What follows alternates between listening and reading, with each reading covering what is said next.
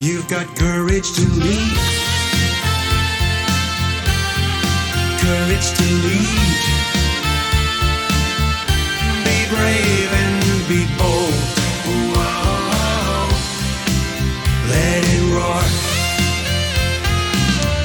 Welcome to the Courage to Leap and Lead podcast, where each of our guests share the stories of courage that helped them become powerful leaders. Before we start today's show, please remember to visit courage-consulting.com, where you can find all the episodes and other excellent resources, all at courage-consulting.com. Now, here's your host, leadership courage coach, CB Bowman.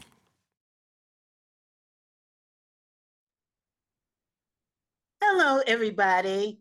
Well, it's Tuesday. And you know, on Tuesday, we do our show, Courage to Leap and Lead. Today, I have a guest, Don Capello. Don, did I pronounce your name right? Yes, ma'am. Okay, great. And this is a little bit out of the ordinary because I really don't know anything about this guest. So we'll find out together.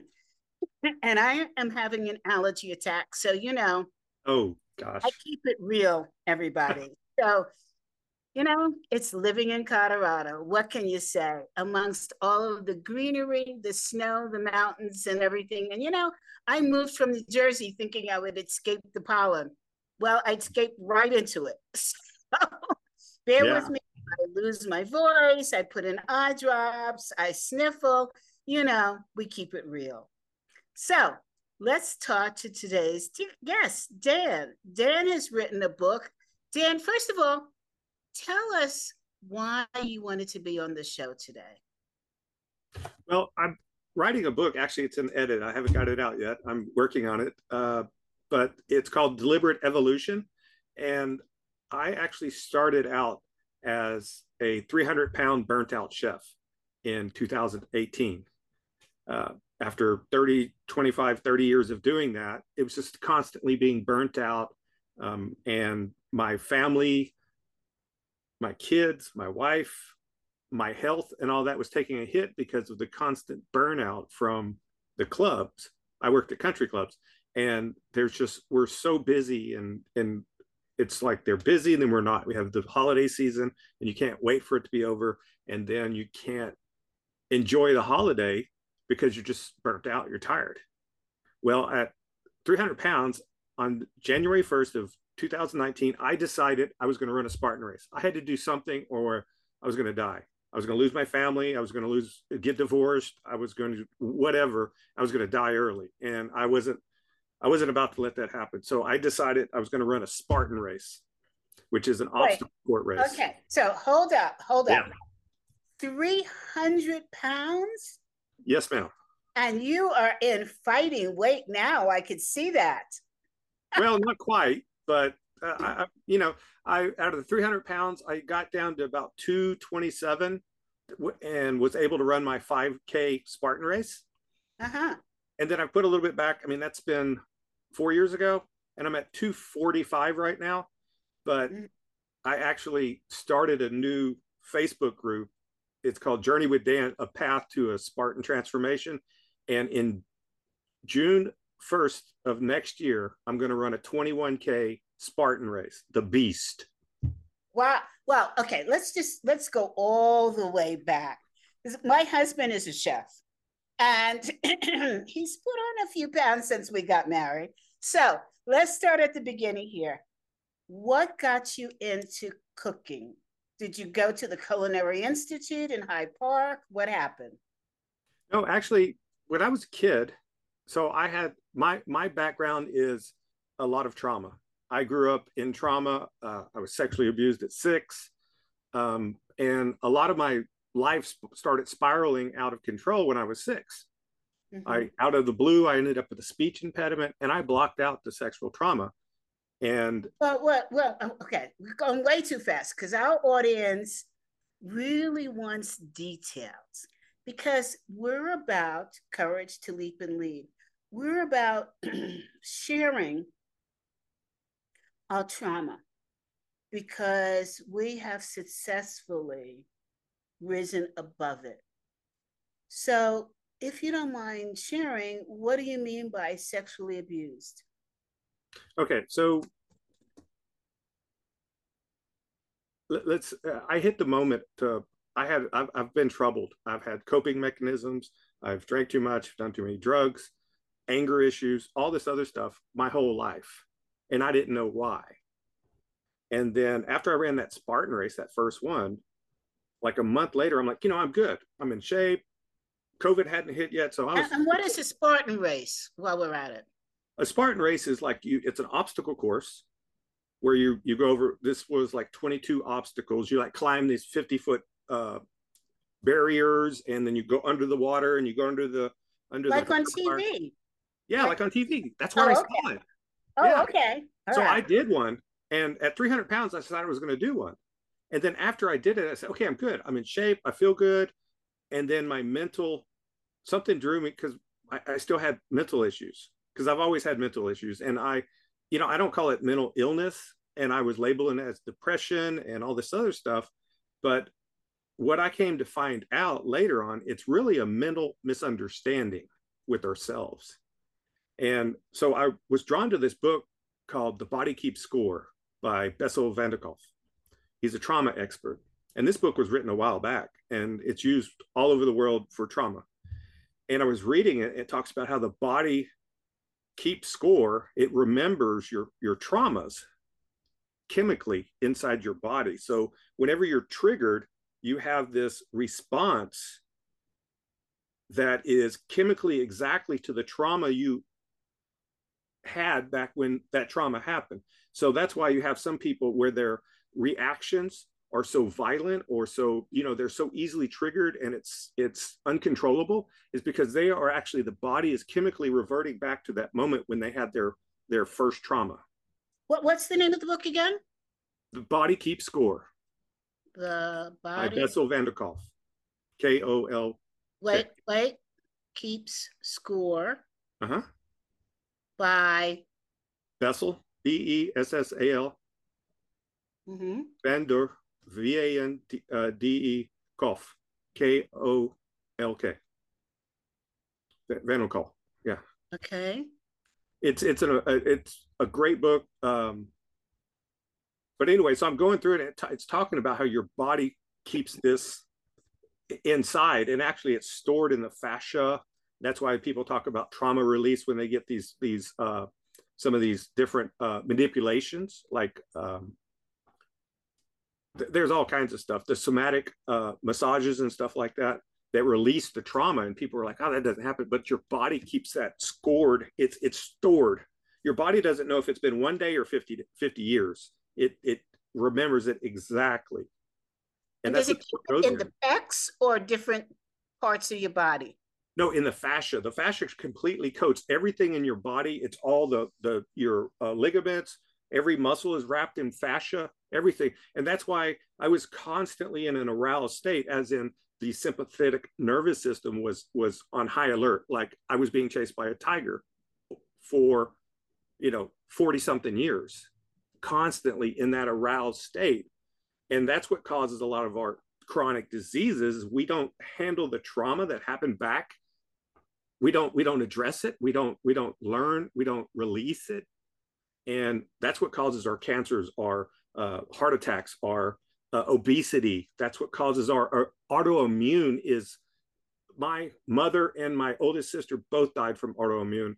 And i believe it's from uh tradition uh, not traditional um family curses. They call it family curses but it's really family trauma that's been passed down from generation to generation. So I was reading this book, and then all of a sudden, I flashed back to a moment, and I could see, I could smell, I could feel. So I flashed back, and I could see the ground, the concrete, and then the white stones with the grass growing in it. And then the back door of this church was right behind my house, and it was a half door, and it was partly open. And somebody invited me in, said something, and I was like six and said something about changing my diaper or checking my diaper or whatever. And I, you know, I'm six, I have no idea. And I can remember walking on the crunching carpet because it was that short carpet It was a hot summer, so I could feel the humidity. It was that dry, still, um, you know, when you smell it, like in those old buildings. And yes, yes, see, musty, could, musty, musty. Yes. Yeah, yeah. Then I could see the paint, the beige paint with that texture from a roller, and then the the acoustic ceiling, and then I felt my body tense up, and I was like, "Holy shit!" I had found my ground zero, the source of all my issues in life. I found it. Uh, was this a priest or? I don't know who it was. It was somebody in the church. It was right behind my house. But, you know, but my body blocked it out. And it's like all of a sudden I ended up with a speech impediment. And my parents couldn't understand why. I was the only kid that had it. So your parents didn't, how many children in your family? We had six kids. I was the youngest boy. And your your parents never knew what happened? No. Well, because I mean, we're kids. When something traumatic happens to like that, we, we get shame and, and, yes. and our brain yes. blocks it out. And it blocked it out until I read that book. And then when I went back, I flashed back and I remember the parking lot with the white stones and the building with the with the brick the brick on the back. And i remember that half door and because we we rode our bikes around there all the time. We were around there all the time. And how many years later was this? That was six. So and i was 50 so 40 whatever that is 40 44 years. So and you know i almost killed myself not on like suicide but because you know, you talk about people with the death wish. It's like because they do all this crazy stuff. I mean, I jumped off buildings, I drove too fast, I I I did drugs, I OD'd, I I was drunk till I passed out. I was all this crazy. I got into fights, all this crazy stuff, and I didn't know why I was like this. To try to erase what happened. Well, I didn't know what happened. I didn't know right, my ground right. zero. And so when I found my ground zero, you know, I went into like deep dark depression for a couple months and my my thing is when i get stressed i research it. If i can't figure it out i, I diy everything. People don't work on my house they don't work on my cars unless it's a warranty. I fix everything. Mm-hmm. and so i was going to fix myself. Yes yes. So i did Jung i went through his shadow theories and and one of the most amazing with the shadow was great but the attachment the attachment theory was so great because it talks about avoidant and uh, uh, I'm, I'm actually a complex avoidant attachment. That means I that didn't. They, it was basically so a secure attachment is when you start crying as a baby and your parents come right your your primary caregiver comes right away and takes care of you. Mm-hmm. And then there's anxious avoidant. I mean anxious attachment. And that's the one where they'll come but they're going to come in a little while so you're anxious for them to come. And then there's avoidant attachment. And that's when they don't come. So you self-soothe. You you you learn how to take, you know, pull it in. You learn how to DIY your own feelings. And that's where I'm at. But then there's another one is complex avoidant attachment. And that's where I'm at. That's when you don't know when or if your care coming back, caregiver is coming back, and then you don't know what state mental state they're going to be in. Where they're going to be angry, or are they going to be happy, or are they going to be sad, or they so a lot of alcoholics, bipolar, you know, parents like this, it, they don't realize what they do to the children. And then you can also, when, when you see one of the kids on the playground, you see them as they get a little bit older. You see the kids that'll that are clingy to mom. They won't let go of mom. Mm-hmm, mm-hmm. That's anxious attachment. You can see it right there. They're anxious. They, they're afraid that that if if they leave, she's going to go away, and, and then they're going to have to fight to get her back. And then there's avoidant. Those those kids when mom comes in, that kid just takes off they're like, "Hey, we found your kid. It was, it, he, he's half a mile away, or he's wandering around, and and he doesn't even pay attention to his parents. That's avoidant because you you avoid them because they're not taking care of you. So you take care of yourself. You learn to self-soothe. You you you you you learn to control. You, you're on your own basically. And you decide you're like okay they're not taking care of me i'm taking care of you. But this happens when you're a small baby you learn this. And then complex that's when you get all the crazy mental like like i was. And you know they label it as mental illness. And really it's a mental misunderstanding of you don't you know it's like they have different when you talk to yourself if it's bad, because all this can happen with the, there's trauma, sexual and physical trauma. There's loss, like you lost a really important person in your life when you were young.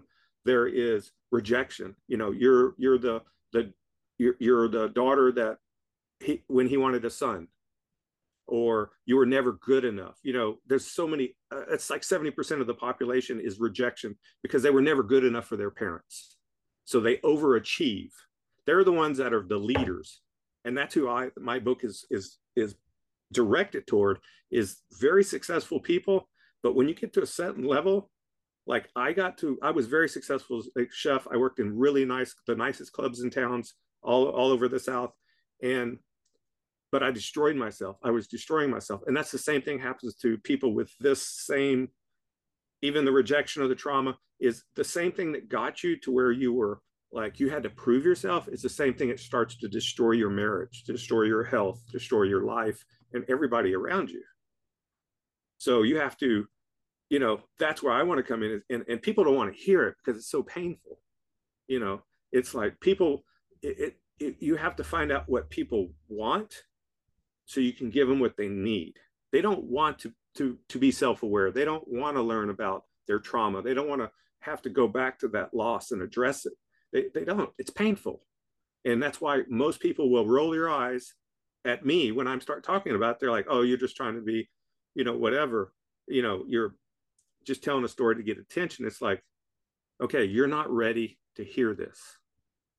You're rolling your eyes. You're you're you're la la la because it's so close to your pain and your trigger that you don't you you can't your your brain won't let you go back to feel it because it was so painful so i mean we, we've got on a wild tangent but i mean but this is the basis of how our society falls apart why does our society fall apart why well, is why aren't, why aren't you saying this is how individuals fall apart? Why are you saying this is how society falls apart? Well, because society, society doesn't doesn't understand all of this. Well, because if we were all healed, we wouldn't buy all the crap we buy. If we were healed, we wouldn't be addicted to sugar. We wouldn't be processed foods. So they would lose money. And if we weren't addicted to processed foods, we wouldn't have the medical bills. We wouldn't be paying the insurance. We wouldn't be paying the alcohol, the cigarette. All those everything. Everything I listed is a coping mechanism because of trauma, shopping, Amazon, all of that, binge watching, Netflix, distractions, our phones. All of this is for us to not look at the pain. That is society has created i mean we're living in the matrix right now and we don't realize it there's so many people walking around don't realize they're wounded and they can't they won't address it they avoid it you know they can't be alone with themselves because they don't like themselves so i'm tracking I'm really speechless, and I'm speechless. I'm not sure I am buying it's society's fault. I think that's a stretch. I will agree that it is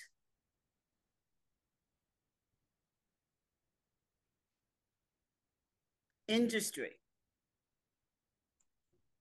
Because industry produces products, and I come out of marketing, that they know are destructive to humans. Profitable. I'm not sure I'm going to go as far as society as I am specific industries.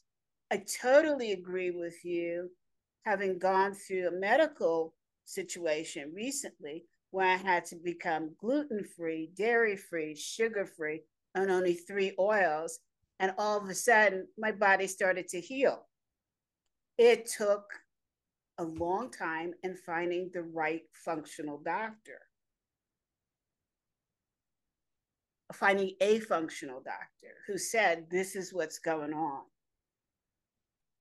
I agree in terms of society for this reason. We don't make it possible for people to heal unless you have the finances to pay for it. Because if you look at the functional doctor system, no insurance is accepted. So, therefore, it becomes a huge financial burden for people who want to figure out what's wrong, who Western doctors, Eastern doctors are just shoving the medicine to them because the insurance company says, we can't pay you to research. We can't pay you to heal people. It's not profitable. It's not profitable. So, from that perspective, I think there are different segments of our society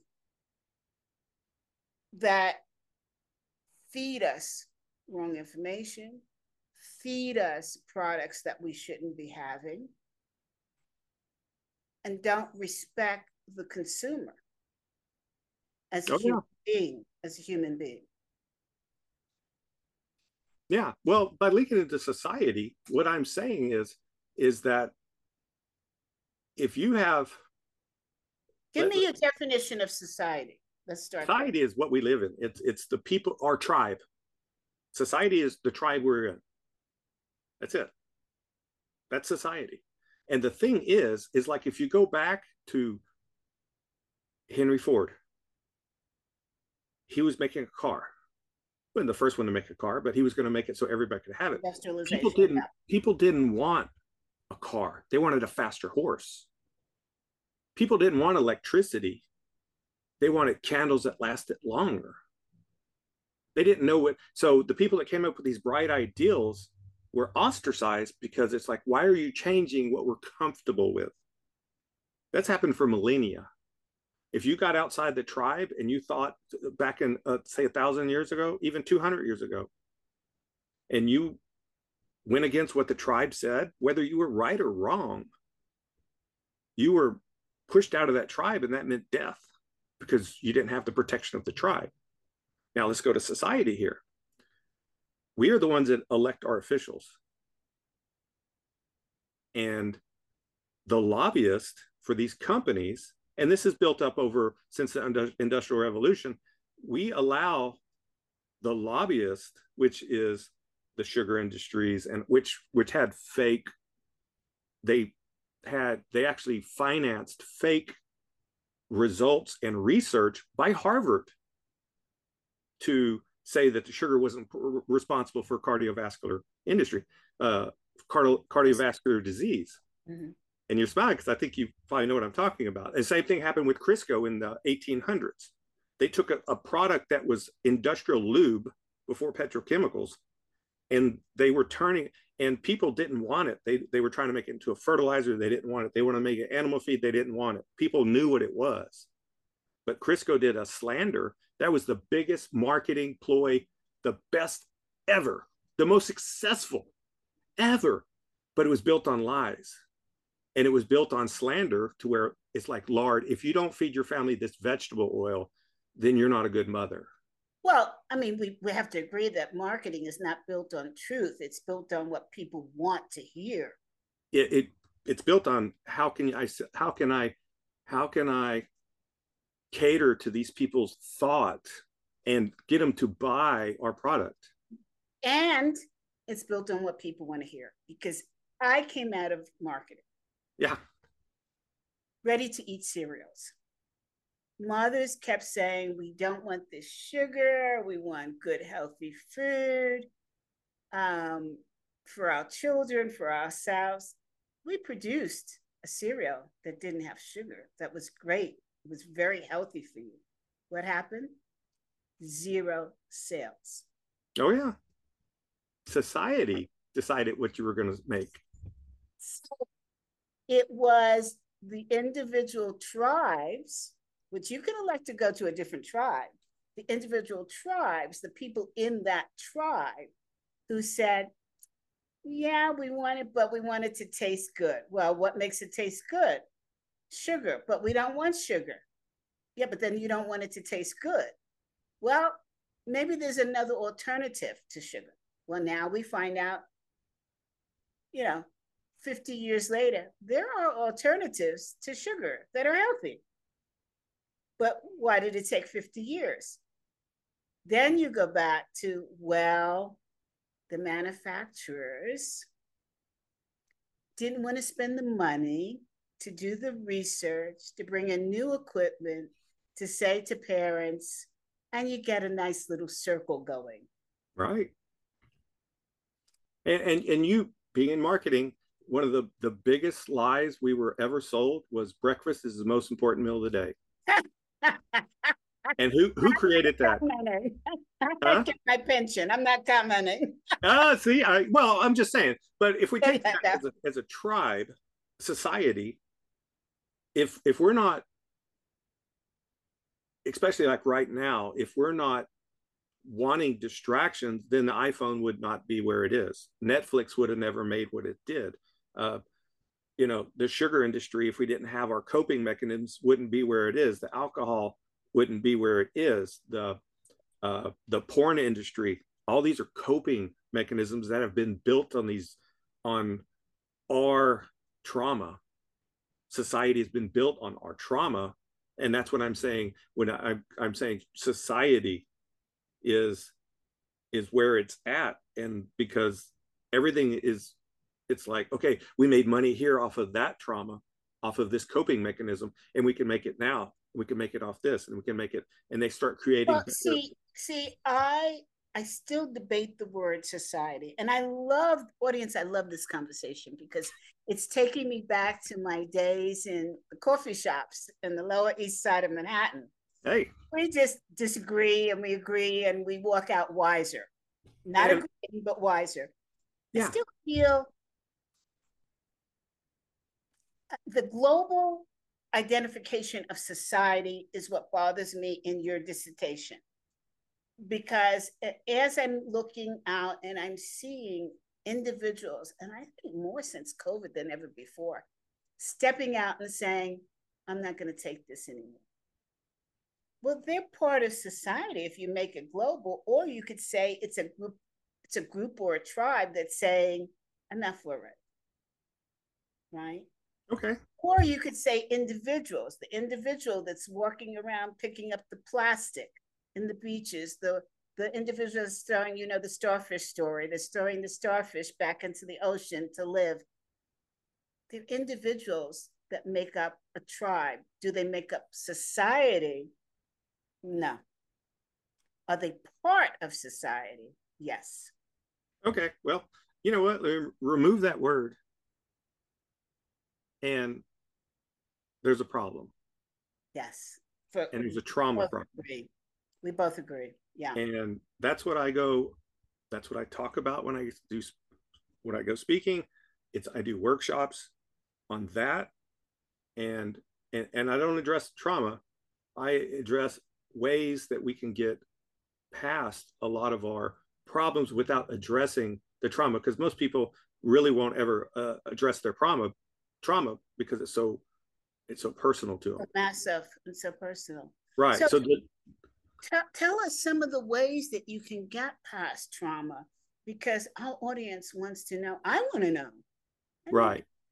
Well, I mean, a lot of it is is you really have to dial it down and you got to find your ground zero. Like I found my ground zero. As soon as I found that, it was such a relief but but your ground zero, do you feel not to start something, but this is a critical question. Do you feel like it's complete because you don't have the the culprit? Yes, I mean, and you yeah. you have to go into this, and you whatever, but you have to like everything that you've done in your life up to the point you're at now. You have to forgive yourself from all the the horrible things you've done and you have to forgive the yourself to yourself. for me mm-hmm. for all like for my my you know the way i treated my family the way i treated myself the way i treated my employees as an angry chef the way i treated people mm-hmm. i mean i was very aggressive person and mm-hmm. but it was taking a toll on me because I was constantly on cortisol. That stress constantly in a stress a fight or flight for for years and years and and it affect i mean my kids would come hug me and after a few seconds i'm like okay i'm good i'm good because it would start bothering me and i didn't know why and my relationship my personal uh, intimate relationship with my wife suffered because the walls that i built to protect myself kept everybody out mm-hmm. Mm-hmm. and that's the problem is we have these walls we build to protect ourselves but they keep our relationships out that's why we have so much divorce because there's not you can't i can't relate to my wife on a level that i had i need to because I'm not okay with myself. Mm-hmm. And then when I found that ground zero, I was able to go, oh, wow, look at these walls I've built. And why did I build these walls? I know why I built them now. Mm-hmm. And so after you figure out what your ground zero is, you know, are you, am I, am I healed completely? No. Will I ever? Hopefully one day I can get like a somatic release or there's different people who uh, therapies and i have never been to therapy or anything because i i would never let anyone speak into my life anyone mm-hmm. and when i started listening to audible because one of the the byproducts of the trauma was i was very dyslexic it was very hard to, very hard to read yeah so it wasn't until audible happened that i was able to start listening to books and actually yes. that the body keep score was on that and so I was able to start letting people speak into my life without that person in front of me upsetting me. Gotcha. I got you. So that was that was one of the major steps that I I, I in my life that's changed because now I've you know in four or five years I probably have 90 books down, and and I don't stop. Every, every I'm always constantly listening to it.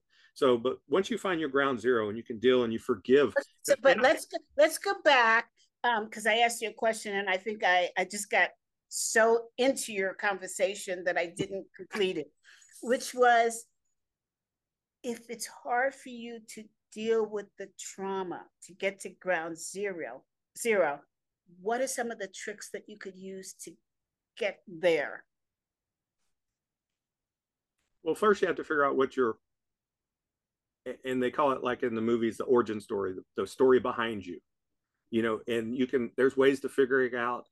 Um, there's a great book called the purpose factor and it talks about finding your purpose. It's by uh, brian and gabrielle bosché and they talk about the origin story and we're all overcomers of something a trauma overcomer a loss overcomer a failure overcomer um, a rejection overcomer and while that was the story of most of us is when you can actually look at what happened to you and change it from it happened to me and that's my life to it was one event mm-hmm. you know when that when your dad told you you were not you weren't good enough or your mom told you you weren't good enough that one event if you can isolate that as an event and not your title not who you are because most of us it's who we are. And we don't we don't really notice that. But if we can separate it and find out what it is then we can address it as a moment in time not a curse or a life sentence. And then once you start doing that you know and that's what the whole book is. It's the six six stops on the way to being or every successful leader needs to know. And it's how do you get past that? Because we're so causing all that causes the distractions a lot of us, if you ask most people, they can't tell you what their values are. They can't tell you what their priorities are. And they say, I have goals. I have all these goals. Well, you can't multitask goals. You have to have one goal. They call it a North Star. You got to have your North Star. And the only way to figure that out is you have to figure out your values. And a lot of people don't go through it. And I have a simple exercise that I have people do if you make three columns and then you write all your values and they go, okay, well, you know, money, whatever. I was like, no. So there's health, wealth, um, religion, or, or whatever you want to call that, um, relationships and finances. Or, you know, there's multiple categories. I'm not sure, you know, I've done it so many times, it's hard to, to do it all. But I said, there's got to be five, six, seven, ten things in each category. And the whole point is to get a brain dump from them. And then when you do that brain dump and you get it outside of your head, because you can't work on something inside your head because your your rationalities doesn't work like that. But when you can get it on paper or on a screen. Oh, I want to interrupt you a second. Yeah. It took me a long time to understand what the word values meant. It wasn't in my language, it wasn't in my dictionary growing up. Mm-hmm. So I want to stop and tell the audience values means what is important to you from inside. Not necessarily something that's tangible like money. What's for you it's critical. Oh yeah. Your well-being. That's what values means. Would you share my description? Oh yeah, no, exactly. I mean, you're and that's the whole point of all all these six stops is is you have to figure out who you are as a person. You have to isolate it because we don't know as most people don't have never sat down and thought about it. And when you do that and you put all of them on there, and there's going to be superficial ones, like you just said, there's, you know, money and all this, but, you know, is it money or that, or, or one of them can values be, I always want to have a roof over my family's head. I always want food on the table for my family. Those are values. Or I want to be wealthy. That's, that's, you can write that down. That's fine. But the whole point is to get all this on paper so you can see it and you can actually start to see like you said, the superficial ones, you see them for what they are because we don't see them in our head. When you put them on your paper, you can see some of them are very frivolous or very selfish. Whereas, you know, when you have them all out there, the next step in the next column is you start taking these and you start lining the the least important ones and you start scratching them off until you get 10 move those 10 into the next column so you've whittled down quite a bit and you've gone through a lot of your your your feelings and your likes and your dislikes. You've gone through a lot of that in your head, which people don't do. And and you're really you're learning who you are, which most of us don't take the time to do. And just like you were saying, I mean, most people don't understand what a values are. And so now we've got the the 10.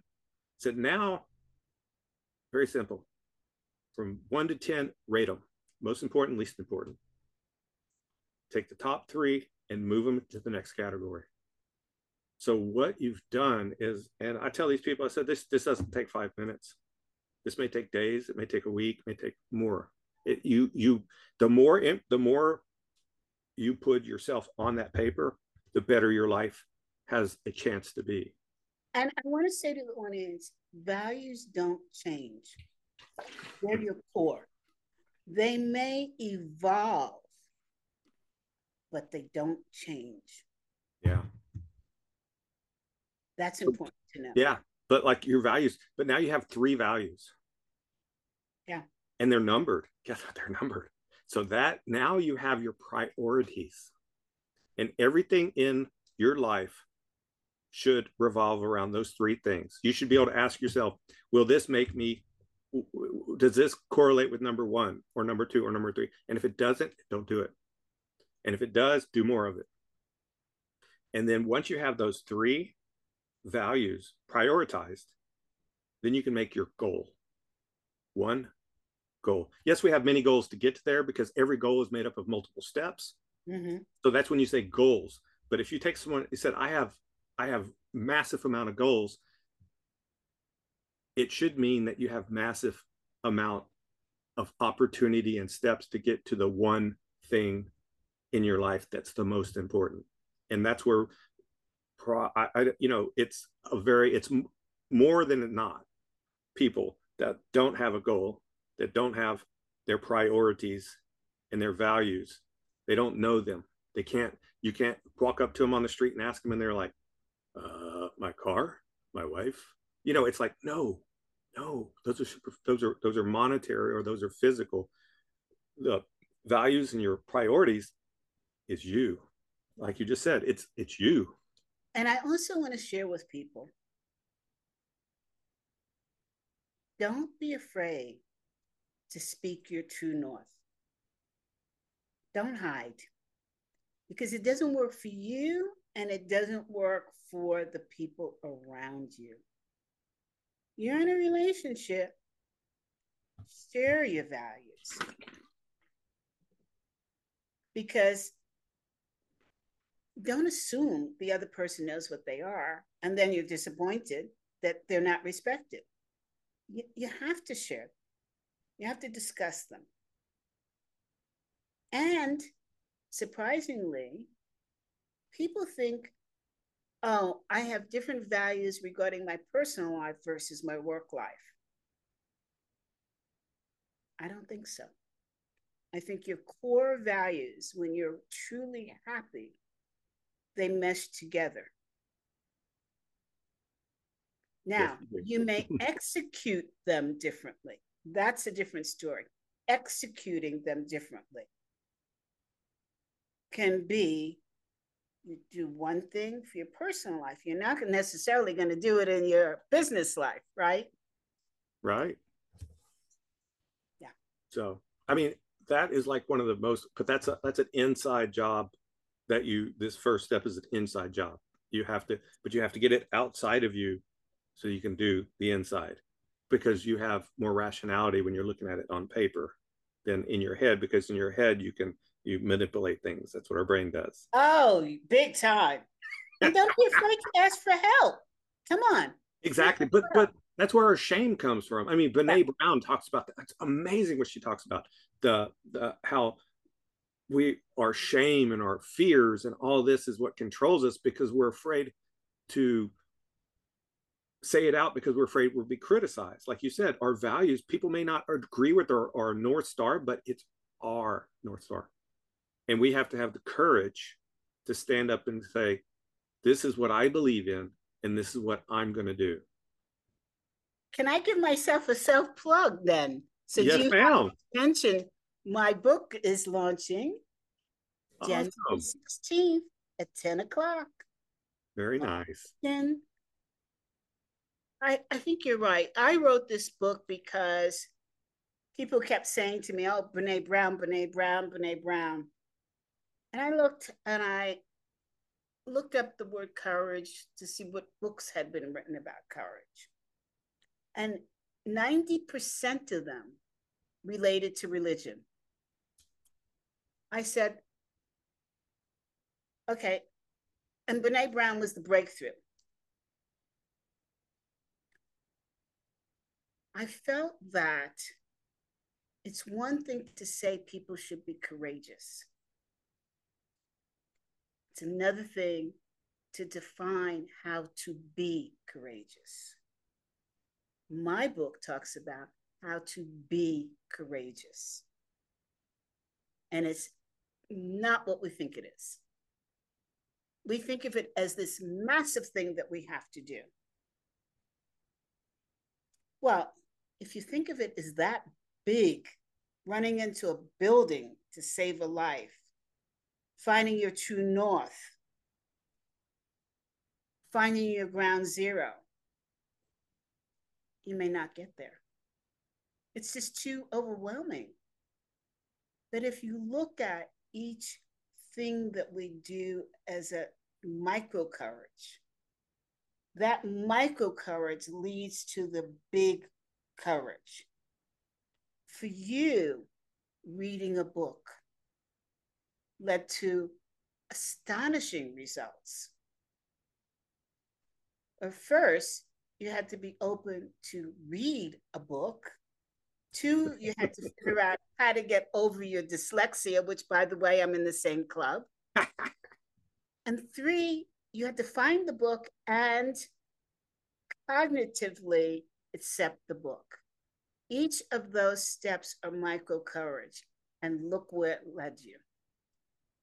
Oh yeah, you have to be you you you have to be open, and we're and, and you have to be ready like the word courage it's it comes from the french a french word and it means of the heart mm-hmm. it doesn't mean i'm strong or anything it, no, it's of the heart. It's you do it out of your heart. Absolutely. And and people miss that. Uh, we so do. And especially with the five pandemics we're experiencing, and we're still experiencing each one of them. And it's almost like every year a new one gets added on to it.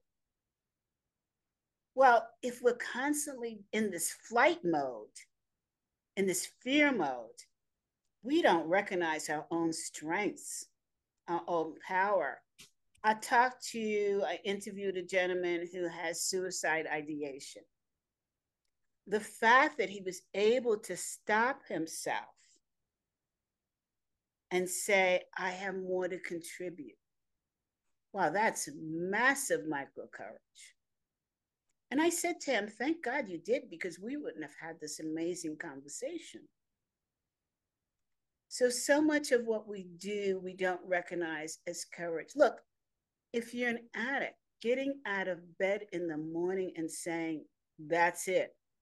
Well, I mean, that's massive micro courage.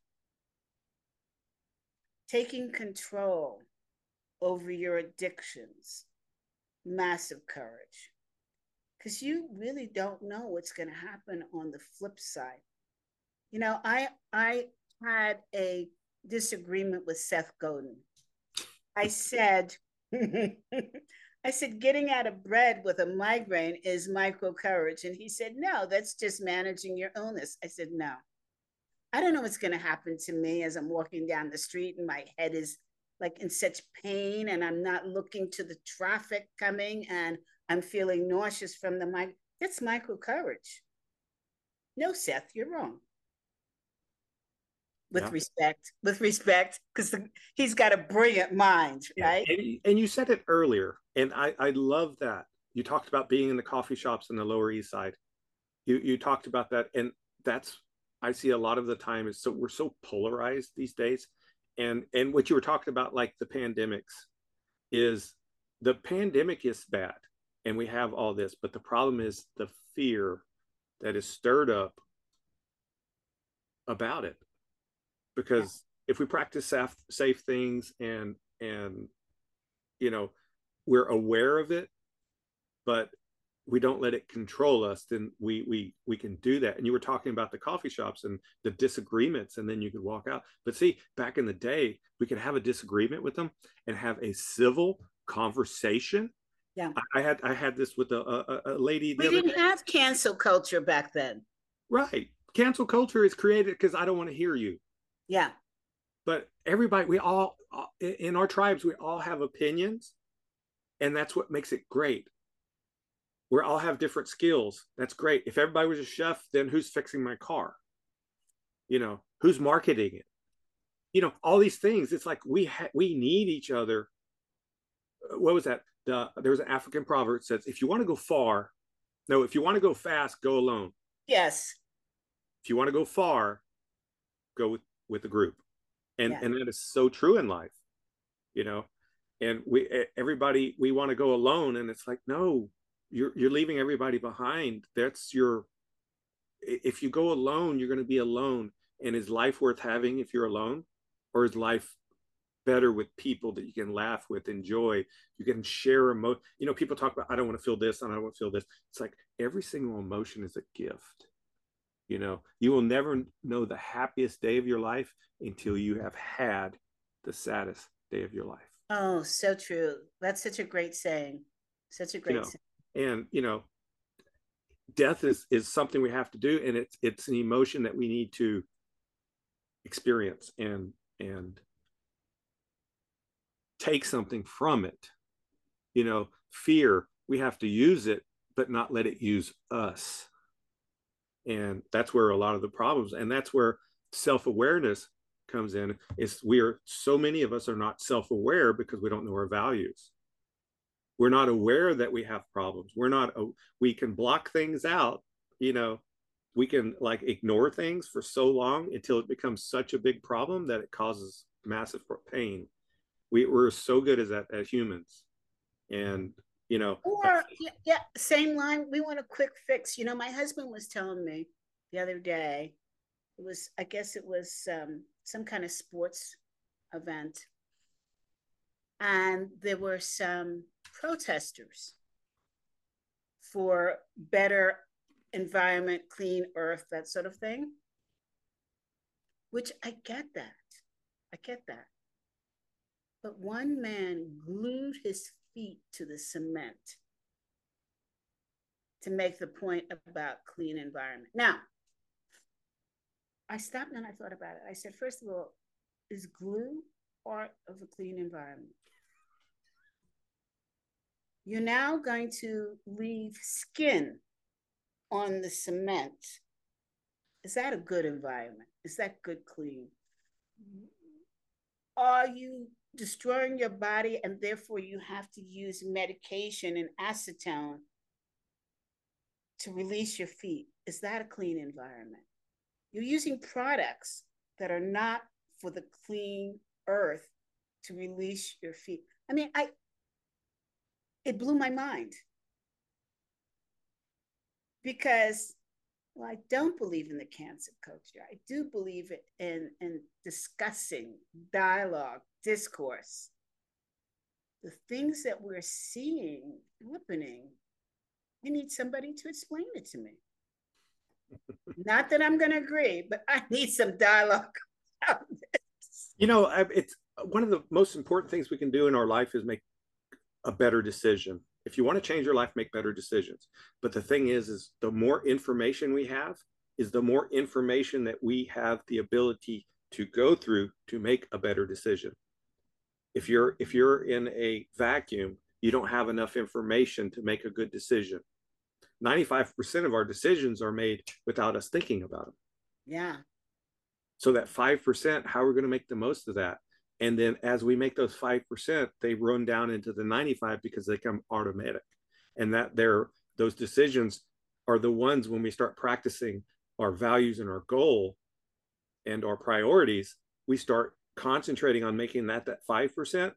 That 5% works down into the 95 and then we can start working on something else and then that pushes down and then after a while maybe 40 or 50% of our decisions that are automatic we have designed them for us to be successful instead of not design them and allow them to distract yeah. and yeah. keep it yeah. down yeah I agree with that. and that's that whole self-awareness. That's the second part of my my thing is we have to be there's a, a level of self-awareness we have to be aware that we stink because we didn't put deodorant on or didn't work right or we walk into the room and nobody wants to be around us i mean that is that's pretty pretty blunt but but that's the same thing with a bad attitude we don't realize like if you walk into a room and you're a happy person and there's nine unhappy people it, the room will not change but if there's nine happy people in there and you come in as a grumpy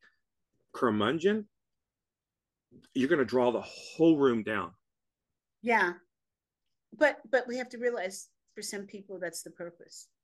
Well, I know, but they're un, they're not self-aware on you know, they're so caught up in their pain that they they're not aware that if they would actually like okay, breathe, breathe, go in there and open mind and start talking to these happy people, it'll start bringing you up to their level.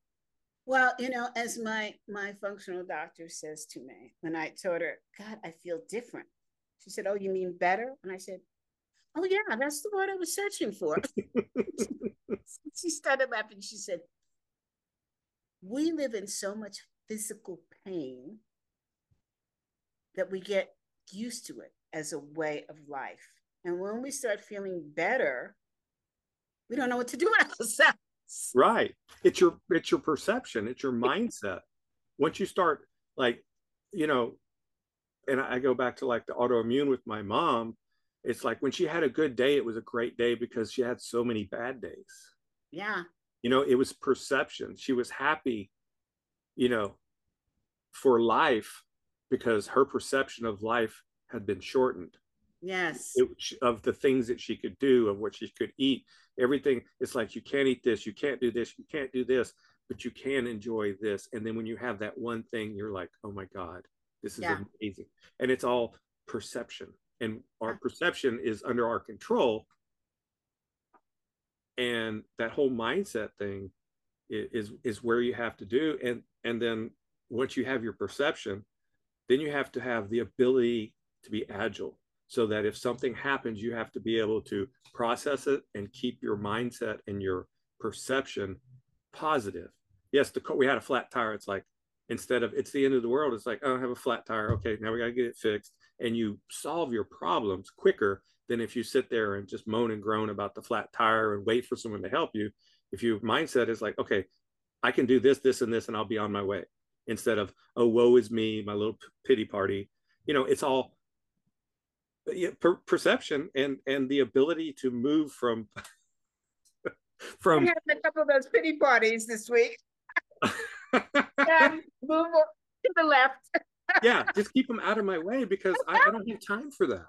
Yeah. And if, if we start concentrating on those priorities and those values, and everything else is is secondary, we're going to make so much more advancements to our north star, and our our everyone around us will be better, and they're going to feel our energy, and they're going to feel we're going to be drawn to us because we're positive. Like I tell everybody, you know, I used to be like, you know, they would ask me how my day was, and I was like, you know, piss off, whatever. You know, don't talk to me. You know, you, you can't you see I'm working? Now it's like, I have to stop. When I moved from New Jersey to Colorado, everybody in Colorado says, "So how's your day going?" And I'm like, "What the? Do you care about how my day is going? Exactly. How's your weekend? Your plans for the weekend? What is what business is it of yours?" Right. I'm but, like, why are people asking me this question? yeah. See, I'm I'm in my purpose now. I, I I'm helping people where I was five years ago and ten years ago. I'm helping those people that are willing to, like you said, the courage to address why their life isn't where it should be. Yeah. That's courage. And you know, that whole thing is we have to get together and and that's the fifth step is you actually have to be with other people because we we sit there and judge ourselves but the problem is is that we think other people are talking about us and they really don't care about us because they're in their problems. They have the same problems. and, and, we're, we're like, oh no, everybody's going to think. It's like, nobody's thinking about you. Really. Once you get their car, they don't care. They're, you know, but you know, it's we're we're together. It's the culture together. And if we could all just realize that, you know, if we're all positive, working toward the same direction, more people that are, are negative are going to come in. They're going to go, why are they happy? What do they have? Give me you know, some of that. They, what do they drink? Exactly. What do they drink? What are they on? And it's like, you know, when people ask me now, you know, if you would the people that talk to me, like, because I was angry, I was angry chef, and I'm six foot three, and and I'm, you know, I took martial arts and that. I have a confidence level that's like when I'm addressed with aggression, I'm not, I don't go, oh my God. I'm, I, the eyes light up, the chest comes out, and it's like, it's on. It's on. I am to go. But, you know, it's all, it, it, but, but see, now when people walk up to me, I can see the hurt in them. And so I have empathy for them. Whereas empathy was not a word that I would ever use or ever use or, or, or even think about. But my empathy level now is I can actually look at them and I go, they go, how's your day going? I'm like, it's amazing. They're like, wait, time out, time out. I have to take a break here. Okay. Well, ladies and gentlemen, this is the end of only part one of an amazing interview. I know you can't wait to hear part two. So stay tuned. Next week, we'll air part two. Until then, have a wonderful and safe week until we see again. Bye now.